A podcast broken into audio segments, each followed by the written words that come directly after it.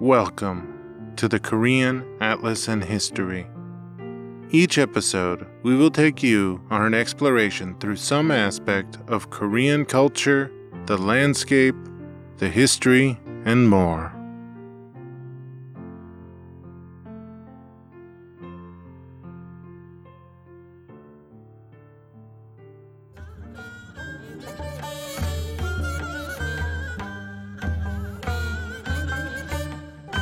Today on the Korean Atlas and History Korean mythological figures, mountain spirits.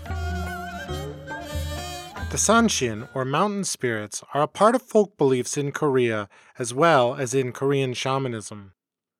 In South Korea, most Buddhist temples, shamanistic shrines, and traditional villages have a dedicated shrine to the mountain spirits.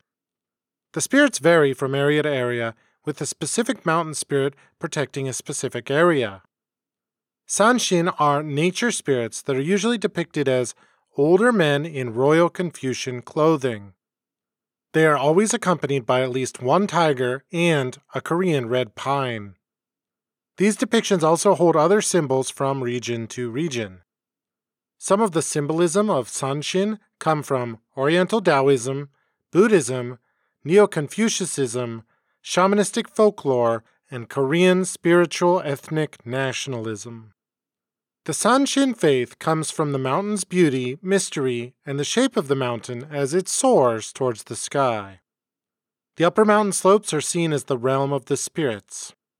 It is believed that traveling to the upper mountain can help one communicate with the Sanshin and attain visions or enlightenment.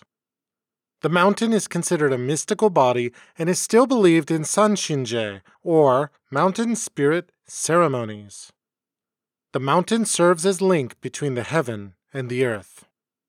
In some cases, rather than just an aspect of the mountain, the Sanshin can have a specific deity related to it.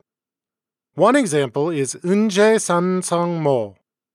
She was a queen during the Shilla dynasty the king being Namhae Yowang, or the Dragon King of the South Sea. During her life, Unje Sansongmo left no traces of her existence except her name and family ties. After her death, however, she was deified as a goddess of agriculture. Another such example is the Jirisan Songmo Chungwang. She is also called the Holy Mother of Mount Jiri. People who believe in the Holy Mother of Mount Jiri will pray to her to ask for rain. Historically, it's believed that she may have been the mother of King Taejo of Goryeo. A different story says she was the mother of eight great daughters. According to an anonymous writer during the Shilla dynasty, he spotted the Holy Mother when he was walking around Mount Jiri. He was walking through the mountains and there was heavy fog. Suddenly, through the fog, he spotted a tall, strong woman who came down from heaven. She built a house on the mountain and lived there.